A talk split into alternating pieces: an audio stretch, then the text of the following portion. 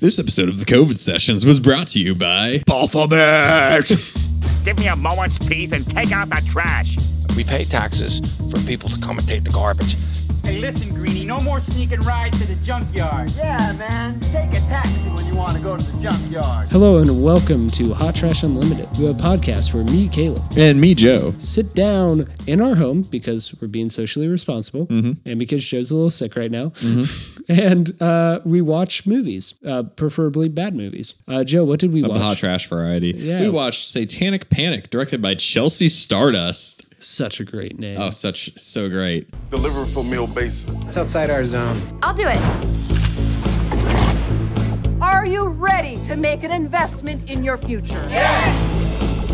Are you ready to take back what you are owed? Yes! Are you ready to fully commit yourselves to Satan? Yes! Who are you? I'm the pizza guy. A girl. Are you by any chance a virgin? Joe discovered this movie about three hours before we saw it. I was trying to find pizza and uh, then I scrolled Facebook and I guess, you know, the algorithm did its job and it showed me a movie about a pizza delivery girl who gets abducted by Satanists. This is on Shudder. It's from Fangoria, uh, the production side of Fangoria magazine, the popular horror magazine. Uh, and it's simple and uh, fires on all cylinders. Simple and effective. yeah, simple and effective. That's a great way of putting it. Joe, what is this movie about? Well, uh, to get a little more detailed, there's a pizza delivery girl. Her name is Sam. It's first day on the job. She's bright eyed, ready, ready to just get on the job, and she delivers some money to a rich neighborhood, or some money. She delivers some pizza to a rich neighborhood, and turns out they're Satanists, and they're on a mission to kidnap her because she's a virgin, and Satan needs a virgin womb to enter the world into. Out yeah, of. yeah, it's it's that simple. Uh, she teams up with a, another girl who happens to be the daughter of the lead Satanist, and they kind of fight their way out at points. There are twists, there are turns. There's some really fun and goofy practical effects. Oh, effects. yeah. but I think the highlight of this movie, kind of the center point for us at least, is the lead cultist, who is played by Rebecca Romijn, otherwise known as Mystique from X Men 1, X2, and X3 The Last Stand. and about three seconds in X Men First First, Class. Class. We are both pretty big X Men fans, Oh, yeah. Fox X Men, but it was it's she's not a big name actress, but it was simply delightful seeing her. It's big enough to raise an eyebrow and be like, wait a second. Yeah, like we didn't recognize her at first because she wasn't blue, but Yeah. what Romijn does is she kind of sets a good like bar for the performances in this movie. A nice foil. Yeah, there are some. Most of the other cultists in like villainous, antagonistic characters are a little bit more over the top. Sam, obviously being the the lead, is a little bit more grounded. She Romijn finds that nice middle ground between the two. It is a perfectly straight delivery of some of the goofiest and buzzword Satan-y lines you can possibly have. It's it's buzzword satany, but it's also like multi level marketing. Oh, yeah, yeah, yeah. like we are going to take what's ours. You don't Motivational speaker at the same time. You don't get a paycheck, you earn a paycheck. And how are we going to earn our paycheck? By sacrificing to Baphomet. Her direct counterpart in the coven, uh, Arden Myrin, she's on Insatiable as the crazy mom on that. Don't remember her name on that, but she's great in that. She's playing almost the same character, but with a touch of Satanism. And she's just off the wall, insane, just fully committing to the goofiness that is this movie. And everybody's committing to it. That's what makes it work. yeah, there's a sincerity in both, you know, Romijn and our lead actress are taking this seriously. And there there are scenes that like, okay, I feel like these characters are in danger. But then it also is sincere in the fact that we know what we are, guys. We're absolutely silly um, B movie that's shot on a DSLR. And we're just gonna lean into how goofy this stuff is. It it reminds me, I was making this reference a lot during the movie. It reminded me a lot of Ready or Not, which is what started this podcast. yeah, a much cheaper Ready or Not. It also reminded me just because Ready or Not had more, didn't really have much of the horror side of it. It was more comedic than this was. Um, but it also reminded me of The Babysitter, which um, Sigourney Weaving was that? Samara Weaving. Samara, sorry. Samara Weaving. She was also in The Babysitter. And that also kind of has this kind of schlocky. that kind of connective yeah. tissue. It reminded me a lot of both those movies, just with how they know what they're in. And it's perfectly selling the movie. Yeah, and production wise, like it looks cheap. It's not very like dynamic lighting. It's very kind of flat lighting. However, There's they have some funny camera shots. yeah, they have some funny camera shots, some good, some like clever editing.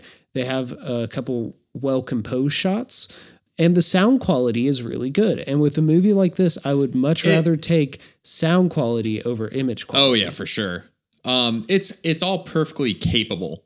I, I Yeah, I'd it say. doesn't No- look bad. nothing. Nothing. There's nothing in this like where in a big budget movie I would kind of raise my eyebrows at, where it's like, okay, they are working with with what they got and they are doing it extremely well. if it's one of those things where if they had a more expensive camera and they were doing the same stuff, they'd have to change up the lighting. Mm-hmm. But other than that, these shots would look these shots would look good. But still, I'm more than fine with that. I've watched plenty of independent films that are shot on that kind of stuff.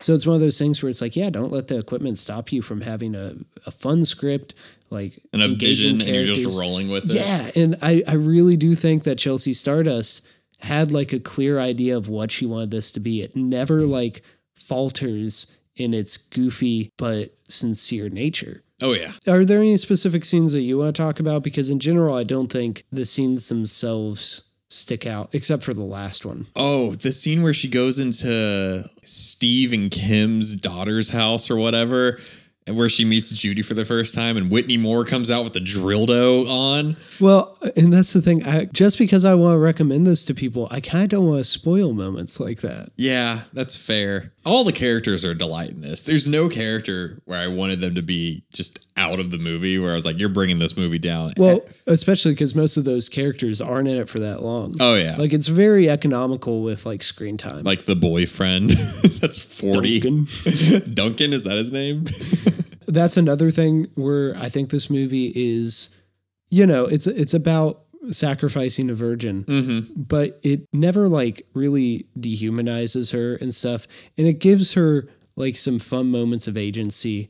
Where like, yeah, there's this creep who's hitting on her. She has control over that situation, and I think that's very endearing, and it earns. Uh, the movie like earns some points for when later in the movie, just because of plot, she has to be put into compromising situations. Oh, when she's telling her backstory and such. I think the scene that that's built around goes on for a little too long, but I also don't think the backstory is trying to get her pity points because you're already empathizing with this character and kind of rooting for her, aside from the fact that she's the main character. She's felt human, Yeah. which I think a lot of horror movies kind of forget about with their characters. So it's always refreshing to see that. The end, I don't want to go into specifics unless you have something you really want to say, but it's so delightfully off the wall. Once again, doesn't always look convincing. There's some great practical effects it. in this. I don't want to spoil too much, but when they make the soul flay, The soul flay is wonderful. Yeah. or when she's having to di- get the guy's soul. Let's pause for a moment here. They make a soul flay in this movie. They make a souffle out of someone's soul. if that doesn't sell you on this movie, then give up. All the uh, blood effects are pretty fun, like and clear, clearly cheap. But it's it's consistent and Mm-hmm. it looks good up until the point where I think they could make it. So let's rate this. Oh, are we are we in the rating phase already? Do you have anything else to say? I feel like there is so much more to say. Well- I, I, this was just a joy to watch. It was, but I think I'm obviously kind of holding us back a little bit just because I don't want to give too much away. And I also just don't want to like recite really fun visuals because I mm-hmm. think we'll kind of downplay them. Before we do give a rating, I do want to say, Blumhouse, learn from this. With the amount of absolute trash horror you put out, you can add so much more to this. Yeah. Or you know what, Blumhouse? Just hire Chelsea Stardust. Give her a movie. Also, also that what do you think works in this movie that maybe doesn't work in uh, The Hunt or Black Christmas? I'm less so talking about those movies because I, I do believe The Hunt worked on certain levels. It just the whole political thing of it made it worse. I was more thinking of Fantasy Island, where that had a real opportunity to be f- super fun and schlocky, but they just played it way too straight. They took everything so seriously. It wasn't sincere. It was just this is this is straight and this is what the audience will accept. It feels phony. Yeah, yeah, yeah. yeah. All right. You have this just this wild potential to where you can do all this fun stuff and you don't. we should bring up that this is this is on the fringes of politics it, because it talks about class and stuff, To a certain extent, but kind of brings up this idea. It, it's not a central thesis of the movie, but it is in there. They do have things like you know their their chance to Bahamut or, or Baphomet. Uh, wealth to the rich. yeah, or- wealth to the rich. Death to the weak, wealth to the strong. It's not deep, but I think this finds a good space. it doesn't for need to be, and it, Yeah. it's not shoving it down your throat either. This I don't think this movie like presents us with a with like a competent political philosophy, but also it doesn't feel tone deaf in a way that like a Black Christmas or uh, The Hunt. It's do. it's the right kind of surface level. You understand what they're saying, but it's also like you said, it's not a central thesis, so it's not directing all your attention to it. So rating. You know, I was kind of complaining on a couple podcasts ago about how we haven't had a really good hot trash movie. Well, you know what? This You hits it. Yeah. This hits it. This is hot trash in the best sense. I, I forget how we rated villains back when we watched it, but I know it's we've grown fonder to it over time. This is kind of the experience that how I, I guess I've romanticized villains in my head. I don't really ever want to see this again, but I would love to show this to people just Yeah. for fun, like Friday night movie nights, and just have a grand old time. And I am excited to see whatever Chelsea Stardust does next, unless it's TV, just because I don't watch TV. and that is several things on her IMDb page. But next time she has a movie on Shudder, I'll watch it.